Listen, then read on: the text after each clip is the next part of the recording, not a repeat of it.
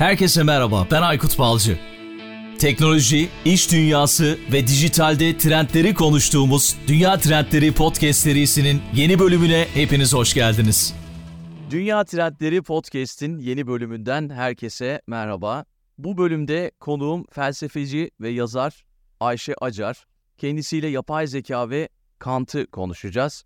Çok ilginç bir konu. Bu konu üzerine yazdığı bir tez var Ayşe Acar'ın ve aynı zamanda da felsefe literatürüne Kant makinesi olarak geçen yapay zeka çalışmalarını Türkiye'de gündeme getiren ilk kişi. Şu anda da karşımda kendisi. Ayşe Hanım merhaba, selamlar, hoş geldiniz. Merhabalar, selamlar. Değişik bir bölüm olacak. Felsefe ve teknoloji içerikli yazılar yazıyorsunuz siz. İşte gazetelerde, dergilerde, aynı zamanda romanınızda, romanlarınız da var. E, farklı kültürleri araştırıyorsunuz ve benim ilk duyduğum zaman çok ilgimi çekti bu konu. Açıkçası çok heyecanla ve merakla dinleyeceğim sizi anlattıklarınızı. Ve isterseniz girişte şöyle başlayalım. Yapay zeka gelişiyor. 2023 yılında da çok fazla konuştuk. İşte üretken yapay zekayı konuştuk. Artık sokak seviyesinde hayatımızın içerisine girdi. Ama bir de ahlaki sorumluluk tarafı var. Bu da çok fazla konuşuluyor. Belki yapay zeka geliştikçe ahlaki sorumluluk nasıl tanımlanmalı?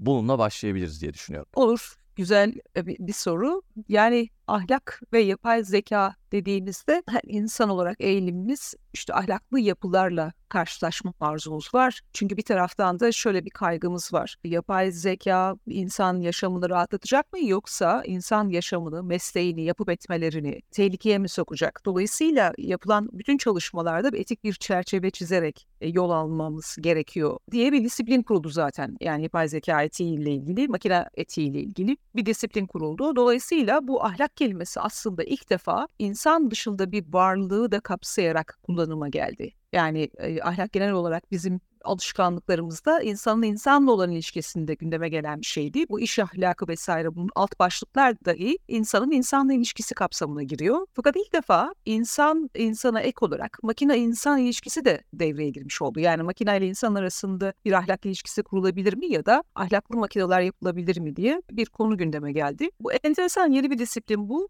Fakat hemen en başta yani meseleyi berraklaştırmak için ahlaktan ne anladığımız konusuyla aslında bu meseleyi analiz etmek gerekir. Eğer ahlak dediğimiz şey Kant'ın da söylediği gibi aklın bir yasası olarak vaaz edilen akıllı tüm yapılarda var olan bir şeyse yani insanların kendi bireysel duygulanımları dışında aklın kendi yasası ise ve biz de bu makinelerde bir akıl inşa ediyorsak oradan da doğal olarak bir ahlak çıkması gerekiyor. Böyle bir beklentimiz var. Aklın bir yasası olduğu için. Ama ahlaktan böyle bir şey anlamıyoruz ve daha farklı bir e, tanım yapıyorsak, aklı aşan bir tanımsa eğer yaptığımız mesela güzel ahlak diye bir kavram ise bizim dikkatimizi çeken. Yani güzel ahlaktan kastım şu, insanın kendini tıpkı bir sanat eseri gibi yapıp ederek ortaya bir insan olarak ortaya koyuşu, estetik bir unsur olarak ortaya koyuşuysa eğer ahlaktan anladığımız, e, o zaman biraz şey, makinalarla ilişkilendirmek için çok fazla dona yok elimizde. Ama Kant'ın söylediği biçimde ahlakın, aklın bir yasası olarak gündeme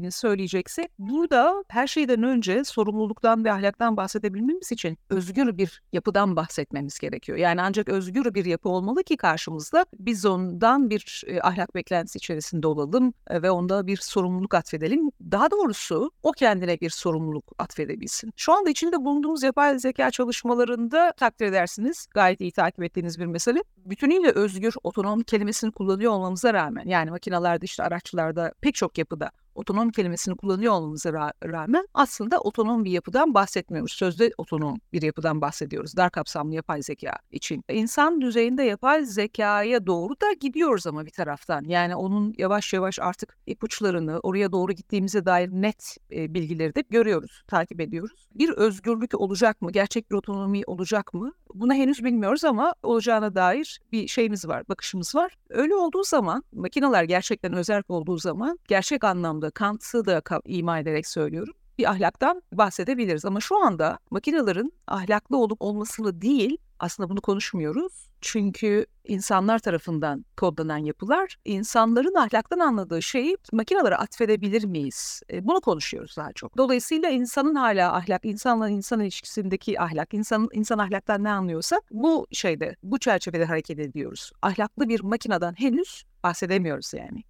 Ben tam da onu soracaktım. Yani yapay zeka sistemi ahlaki bir karar algoritmasına sahip olabilir mi? Olacak mı? Yani bu etik Ya, kurallar insan etinden farklı Bu olabilir anda mi? bu şu anda insan kontrolünde yani heteronom Kant'ın kavramlarıyla konuşacak olursak insan kontrolünde insanın müdahil olduğu bir süreçten bahsediyoruz. Olabilir. Kodlamaya bağlı olarak olabilir. Yani ahlaklı robotlar, ahlaklı makineler elbette olabilir. Eğer buna dönük bir yazılımsa elbette mümkün. Hatta insandan daha ahlaklı olacağını da öngörüyorum ben. Çünkü bir şeffaflaşma eğer ahlaktan anladığımız şey mesela yalan söylememe bir ahlak göstergesi ise e, ne ise o olma bir ahlak e, göstergesi ise o zaman makineler pek tabii insandan çok daha ahlaklı olabilir e, gibi duruyor. Yani çok şey e, basit bir örnek olacak ama işte kahve makinesi mesela elbette akıllı bir makine değil. Yani o düzeyde değil bizim kastettiğimiz düzeyde değil ama kolay anlamak için kahve makinesine biz e, işte belli kodları girdiğimizde işte iki fincan kahve istiyorum, şu yoğunlukta istiyorum dediğimizde bizi yanıltmıyor. Neyse o yani verilen talimatı yerine getiriyor. Bu anlamıyla makineler bizi yanıltmıyor ve şeffaflaşmaya doğru da bir katkı sunduğu için çok daha ahlaklı olabilir gibi duruyor. Hatta şey vardır. Ronald Arkin'in yapay zeka çalışmalarında çok önemli bir isim. Onun sunduğu raporlar var. Askeri robotların insan askerlerden çok daha e, ahlaklı olduğuna dair raporlar paylaşıyor. Dolayısıyla aslında yanıltmama, neyse o olma ilkesinden hareket edersek ahlak için o zaman aslında makineler bizden çok rahatlıkla ahlaklı olacaktır. Bu çok açık. Yani öyle yapay zeka teknolojileri gelişti ki az önce o kahve örneğini verdiniz. Geçen mesela şeye denk geldim. Belki siz de duymuşsunuzdur. Fırının içerisine malzemeleri koyuyorsunuz. E, O kendi kendine pişiriyor. Ama ne pişireceğini Evet. e, sizin o anki ruh halinizi çözerek yapıyor gibi gibi yani. Çok yoğun insanların kullanacağı bir şey belki. Yani bu, bu, bu yani eğilimleri hesaba katıyor olabilir. Ya- Yani şöyle bir şey mümkün. Ben dijital twinime, dijital ikizime bütün Facebook, Twitter, Instagram, Google ne, neyse yani online kullandığım bütün hesapların kullanımını devredebilirim ya da giriş izni verebilirim. Ve o benim oradaki analizlerimi ve insanlarla yazışmalarımı, eğilimlerimi çok rahatlıkla açığa çıkarıp o duygu dediğimiz yoksa şey değil yani bir insanın duygusunu hissediyor olmaktan kaynaklı bir şey değil. O verilerin bir değerlendirmesi bir sonucu olarak benim eğilimlerimi ölçüp tam da benim isteyeceğim şey bana sunulabilir. Kesinlikle öyle. Zaten Google'un da bu konuyla ilgili yaptığı bir çalışma var. Yani sizi sizden daha iyi tanıyacak bir yapay zeka yapıyoruz gibi böyle iddialı bir şey söylemişlerdi. E Gerçekten tabii şaşırtıcı. yani hatta bu bu verilerin işte e, dijital twinle paylaşılması ya da neyse yani şey de m, acaba dijitale aktarılabilir miyiz biz ölümden sonra ahiretin yerine öte dünyanın yerine dijital dünyayı konumlandırabilir miyiz? Eğer benim bütün davranış biçimlerimi biliyorsa ve hatta şöyle de olabilir eğer yaşasaydım nasıl davranırdım şu koşullarda gibi yani benim 10 yıl sonraki geleceğimi de analizleyebiliyorsa bir dijital ben e, ben öldükten sonra dijital ortamda var olabilir ve benimle konuşmak isteyen e, ya da işte felsefe dersleri veriyorum ben felsefe dersi almak isteyen ya da sohbet etmek isteyen yakın arkadaşlarım girip orada benimle konuşabilirler. Dolayısıyla bu tamamen aslında yani bir insanın kim olduğu, neliyle ilgili e, meselelerin onun eğilimleri, onun davranışları, o davranışların bütününden çıkan bir kimlik. Bunun üzerine odaklanıldığı için e, dijital olarak bir öte dünya inşa etmemiz de mümkün. Bunu Black Mirror'da yapmışlardı. Evet, evet, evet, evet, evet. Çok da güzel yapmışlar Evet. gerçekten. Çok şaşırtıcıydı yani. Ve oradaki ne izlediysek karşımıza çıkıyor. Bu da çıkacaktır eminim ki. Evet, yani mutlaka çıkacak. Bana öyle geliyor. Hatta yani kant makinelerin dışına çıktık ama olsun keyifli bir konu. Hatta bana yani şöyle hayaller kurduruyor. İleride insanlar yüz yüze zaten bu başladı yani son bu pandemiden sonra gittikçe ivme kazanan bir şey. Yüz yüz yüze çok nadiren görüşecekler. Yani herkesin dijital versiyonu belki online'da karşılaşacak. Mesela ben derslerimi e, e, bizzat vermeyeceğim de benim dijital ikizim verecek. Ben ancak e, çok yakınlarımla, en yakınlarımla yüz yüze görüşeceğim. Oraya doğru gidiyor. Evet kesinlikle öyle. Peki Kant'ın kategorik imperatif ilkesiyle yapay zekanın etik gelişimi arasındaki bağlantı nedir diye sorsam size. Bu konuyu bir kere nasıl gündeme geldi e, ona biraz değineyim. Yani Kant'ın ahlaktan anladığı kategorik imperatif dediğimiz aklın yasası olarak ahlakın vaz edilmesi onun da bir şeyi var. Aslında e, ana bir maksim var daha sonra o maksimler açılıyor. Kabaca şöyle diyor bu ahlak yasası bize. Öyle davran ki yani öyle bir davran ki davranışların evrensel bir yasa gibi vaz. Evrensel her zaman her yerde geçerli olan, herkes için geçerli olan şey demek. Yani ben öyle davranacağım ki bu davranışın herkes için geçerli olacak. Standart bir davranış yani. Kant diyor ki bu akıldan zorunlu olarak ortaya çıkar. Bir koşula bağlı olmadan herkes için e, ortaya çıkar. Bireylerin duygu durumlarına bağlı değildir. Akıl varsa, bir yerde bir akıl varsa işte o akıl bu ahlakı vaz ediyordur zorunlu olarak diyor. E, tabii bu çok eleştiriliyor da, eleştirildi de. Yani insan böyle bir şey değildir. Yani bizden beklediğin çok yüksek bir şey. İnsan duygularıyla, içgüdüleriyle, değil mi? Hırs, öfke vesaire bunlarla da hareket ediyor. Salt akıl varlığı değildir, içgüdü varlığıdır. İşte yeni terminolojiyle, Kant'tan sonra ortaya çıkan terminolojiyle bir taraftan da bilinçaltı ve bilinç dışı varlığıdır.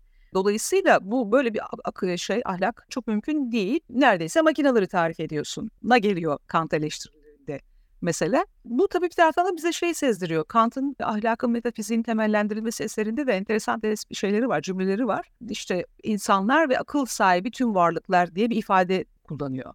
Bu ifade çok rahatlıkla e, makinaları da e, bize hatırlatabilir. İnsanlar ve akıl sahibi tüm varlıklar. Sadece insanlar değil yani. Dolayısıyla Kant ahlakı akıl sahibi olan her şeyi kapsıyor diyebiliriz. Bu Kant makineleri aslında önce e, bir şeyle bir makaleyle gündeme geliyor 2006 yılında. Yani yaklaşık 17 yıldır herhalde gündemde. Thomas Powers'ın Kantian Machines başlıklı ünlü bir makalesi var. Bu makale etrafında başlayan bir tartışmadan bahsediyoruz. Ama daha sonra 2013 yılında yapılan bir Good Bot adlı bir bot var. Bu bot yalan söylememeye kodlanmış bir yazılım. Yalan söylememeye kodlanıyor. Daha sonra da işte Liebot diye bir e, bot ortaya çıkacak. O da yalan söyleyen bir yazılım. Yalan söylemeyen bu yazılıma, Good Bot'a Kant makineleri deniliyor. Ve hemen ardından işte mümkün müdür, nasıl yapacağız, Kant'ın ahlakını uygularsak yani yalan söylemeyen bir e, bot olduğunda mesela şunları hesaba katmak gerekiyor. Robojournalism değil mi? bir haberin dağılması, internet üzerinden bir haberin dağılması, yalan bir haberin dağılması e, ve insanları manipüle etmesinin önüne geçmek için bir TSA damgası gibi e, Kant makinesi olan yazılımlardan habere ulaşmak. Çünkü hani o bize şeyi garanti e, vaat ediyor, yalan söylememeyi vaat ediyor. E, bu mümkün müdür? Nasıl geliştirebiliriz? Kant makineleri nasıl yaygınlaştırabiliriz diye tartışmalar e, başlıyor. E, bu tartışmalarda bir grup yapılabileceğini söylüyor, makineler uygulanabileceğini. Fakat bir grupta haklı olarak ben de bu eleştiren gruba dahilim. Kant ahlakının böyle bir şey söylemediğini, e, Kant ahlakını manipüle ettiğimizi, hatta bozduğumuzu söylüyor bir grup tartışmada. Haklılar e, çünkü yani Kant'ın ahlakı dediğimizde hemen e, bir kere bir özgürlük şartı karşımıza gelecek. Kant için e, işte özgürlük, ahlak ve akıl birbiriyle ilişkide gündeme getirilen bir şey. Dolayısıyla özgür, özerk bir birey yoksa bu insanlar için de geçerli tabii. Yani sadece insanlar, insanlar özgürdür, ahlaklıdır demiyoruz. İnsanlar için de özgürlük herkes için geçerli olan bir şey değil.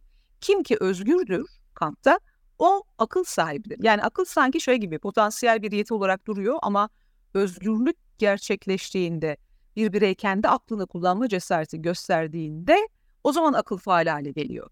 Ve o şahısta bir ahlak açığa çıkıyor. Yani özgür olmayan insanın ahlakı yoktur demiş oluyor Kant. Çıtayı çok yüksek bir yere koyuyor doğrusunu isterseniz. Eğer böyleyse ki böyle o zaman Kant makineleri kullanımı sadece enteresan bir konu olmak dışında başka bir şey ifade etmiyor. Hatta Kant'ın ahlak felsefesini deforme etmiş oluyoruz. Bizim Kant'ın makinalarda Kant makineleri diyebilmemiz için makinelerde bir ahlak bekleyebilmemiz için öncelikle makinelerin tabi bütünüyle özgürleşmesi, otonom olması, kendi kendini var ediyor olması gerekir. Çünkü bugün makineler bir dünyada olduklarının farkında olmayan kapalı sistemler. Bu sistemin çözülmesi gerekir. Hatta makinelerin ahlaklı olup olmadığı ile ilgili bir tartışmayı onların başlatması gerekir. Yani Makine etiği diye bir disiplin e, insan merkezli bir disiplindir. İnsanın düşünce dünyasını hesaba katan bir disiplindir. Bir makine ahlakından bahsedebilmemiz için, etiğinden bahsedebilmemiz için bizzat makinelerin bu disiplini inşa etmiş olması ama bundan da önce bir ihtiyaç duymaları gerekir. Yani kendi kendilerine ahlak meselesini problem ediniyor olmaları gerekir ve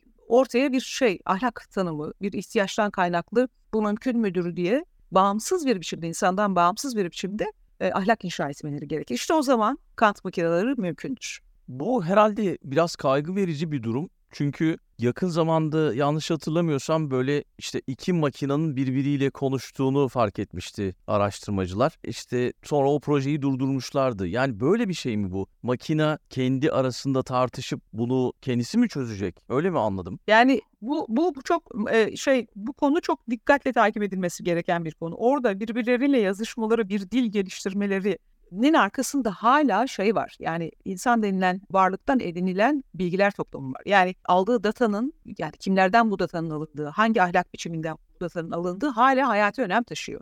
Yani orada hala özel bir yapıdan bahsetmiyoruz. Bütünüyle özelleşmesi demek gerçekten insan düzeyinde bir makineden bahsediyor olmamız gerekir. Ama bu aşamada bile verileri insan insan denilen varlıktan edindiği için e, data tehlikeli. Yani makineden daha çok insan tehlikeli hala bu, e, bu aşamada. Makinelerin ne yapacağını doğrusunu isterseniz bence bilmiyoruz. Bambaşka bir bilinç, hiç bilmediğimiz bir bilinç formu ortaya çıkabilir. Hiç bilmediğimiz, bugüne kadar hiç e, yani hiç bilmiyor olmamız da çok normal çünkü biz insan çerçevesinden, insan perspektifinden tüm dünyayı yorumluyoruz özel, son derece farklı bir e, düşünme biçimi, son derece farklı bir bilinç ortaya çıkabilir. Bunları henüz bilmiyoruz. Bilmediğimiz için de bence biraz sakin ya da hassas tanımlamalarda bulunmak gerekir. Kesinlikle ben de katılıyorum. Mesela çok sık kullanıyorum ChatGPT'yi ve geçen yine bir arkadaşımla konuştuk. Sokaktaki insan ChatGPT'yi kullanmıyor olabilir Aykut hani senin çevrende herkes kullanıyor ama dedi daha henüz sokaktaki insan bununla tanışmadı diye düşünüyorum dedi bana.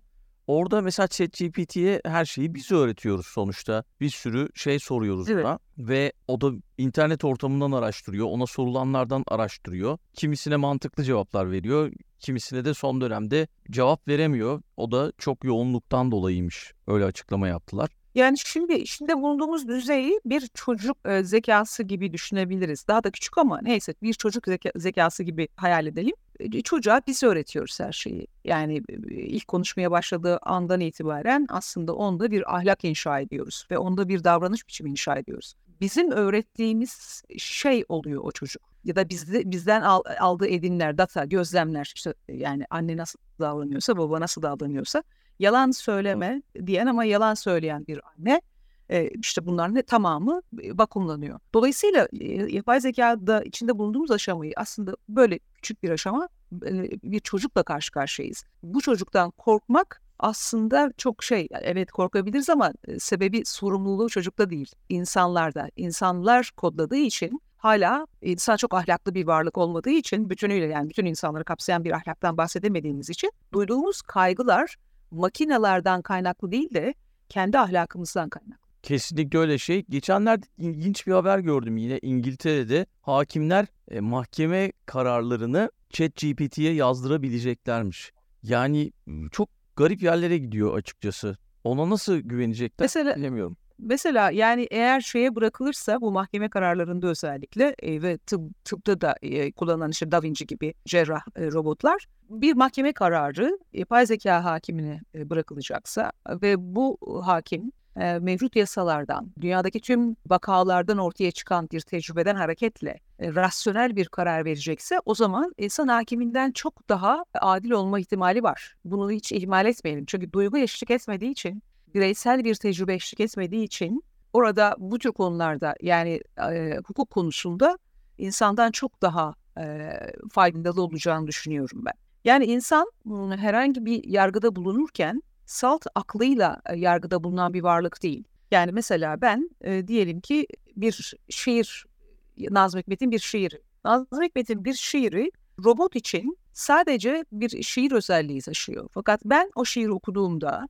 memleketimde yaşanmış problemleri, e, annemin annemin Nazım Hikmet'e duyduğu hayranlığı, e, Nazım Hikmet'in gurbette geçirdiği zamanları, burayı nasıl özlemiş olabileceğini vesaire bir sürü hatta kendi özlemlerimi, aşık olduğum e, insanları falan da hesaba katarak bir Nazım Hikmet okuması yapıyorum. Yani ben bir makine gibi sadece bir şiirle karşılaşmıyorum. Aynı zamanda kendimle karşılaşıyorum. Anladım. Herkeste farklı bir duygu bırakabilir yani şiir. Ee, çok haklısınız ama makine onu tek düze bir şekilde algılıyor. Evet, Tüm bunun avantajı hukuk, hukuk gibi. Evet, bunun avantajı hukuk gibi meselelerde e, çok yüksek ama. Yani duygunun eşlik etmediği, yani hakimin e, siyasi görüşünün eşlik etmediğini düşünün. Anladım. Ee, yani her her bireyin bir şeyi var, e, bir politik eğilimi var. Buna hakimler de dahil, bir yaşa, kendi kültürel tecrübeleri var. Bunun eşlik etmediği, sadece yasaya boyun eğilmiş bir hukuk sistemi e, düşünün. İşte orada büyük bir avantaj makinenin müdahil olması. Zaten şöyle robot yargıçlar konusunda da önemli araştırmalar yapılıyor ama bir de ben yorumları okumayı da çok seviyorum. Böyle çok ilginç şeyler de çıkıyor yorumlardan. Hemen altına şey yazmışlar. Robotlar bizi ele geçiriyor gibi bir yorumda bulunmuşlar. İngiltere'deki işte Evet. o kullanıcılar. Enteresan gelmişti o da.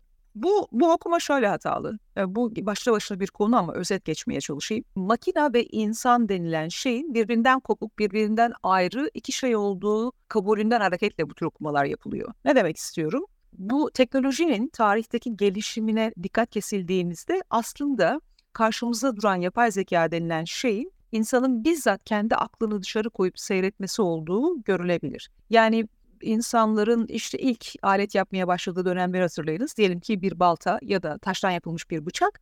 Bu bıçak aslında öncelikli olarak insanın hem bir ihtiyacından kaynaklı yani önce bir ihtiyaç oluşuyor ardından bir fikir, bir hayal ama o hayal olgun bir hay- hayal değil.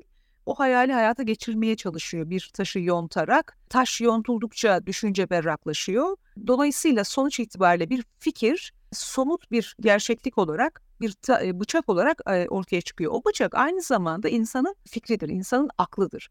Tarihe baktığımızda işte tırpan ya da neyse sanayi devrimindeki makineler, traktör, uçak değil mi? Uçak. Evet. Bilgisayar şu anda bir- birlikte diyalog kurmamızı sağlayan bilgisayar. Bunların tamamı insanın aklının dışarı çıkarılıp seyredilmesinden ibaret.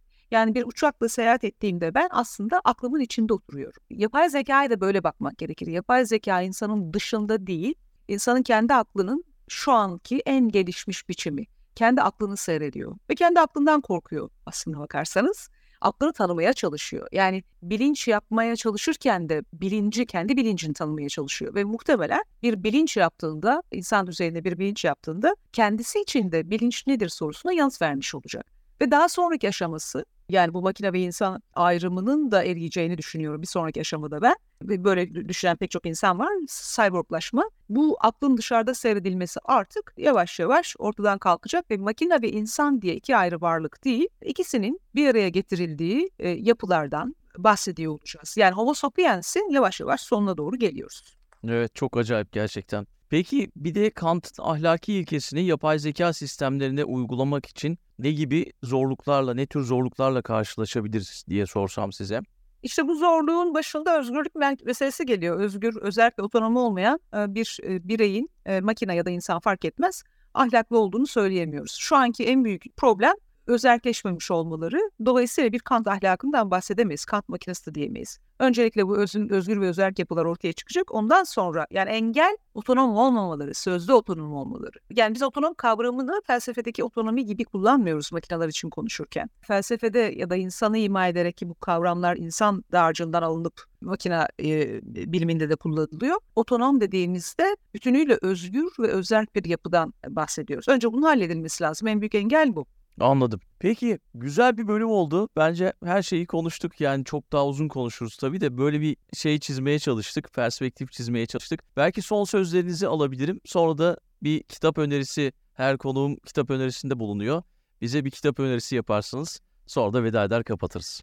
Çok teşekkür ediyorum. Çok keyifli geçti sohbet. Kısa sürede bir sürü şey söylemiş olduk. Ee, benim için de keyifliydi. Kitap önerisi ise Kant'tan bir e, öneride bulunayım. Basit okunabilen e, bir eser. Çünkü Kant'ın şeyleri vardır. Yani birinci kritik, ikinci kritik, saf aklın eleştirisi, pratik aklın eleştirisi, yargı gücünün eleştirisi. Bu kitaplar biraz şey istiyor. Yani ön, ön hazırlık ya da kitabı biraz zaman ayırmayı, birkaç kez okumayı falan e, şart koşuyor. Ama ahlakın metafiziğinin temellendirilmesi Türkçe'ye de kazandırıldı. Bu işte ahlak nedir? Genel olarak ahlak nedir? Saygı ne demektir? İnsanın kendine saygı duyması ne demek? Bu konuları çok iyi analizliyor e, Kant. Hak- Hakikaten e, bir başyapıttır yani ahlakın metafiziğin temellendirilmesi. Onu önerebilirim. Tamam o zaman bunu da ekledik kütüphanemize. Çok teşekkür ediyorum katıldığınız için, bu bölümde konuğum olduğunuz için. O zaman tekrar buluşmak üzere.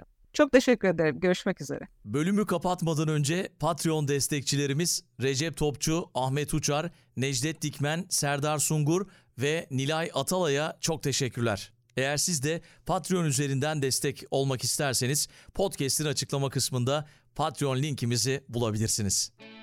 Dünya Trendleri Podcast serisinin bu bölümünün sonuna geldik. www.dünyatrendleri.com, Twitter'da @dünyatrendleri, Instagram'da dünya.trendleri adreslerinden Dünya Trendleri Podcast'i takip edebilirsiniz. Unutmayın önerileriniz ve merak ettikleriniz içinse info gmail.com adresinden mail atabilirsiniz. Bu bölümü dinlediğiniz için çok teşekkürler. Yeni bölümde tekrar buluşmak üzere.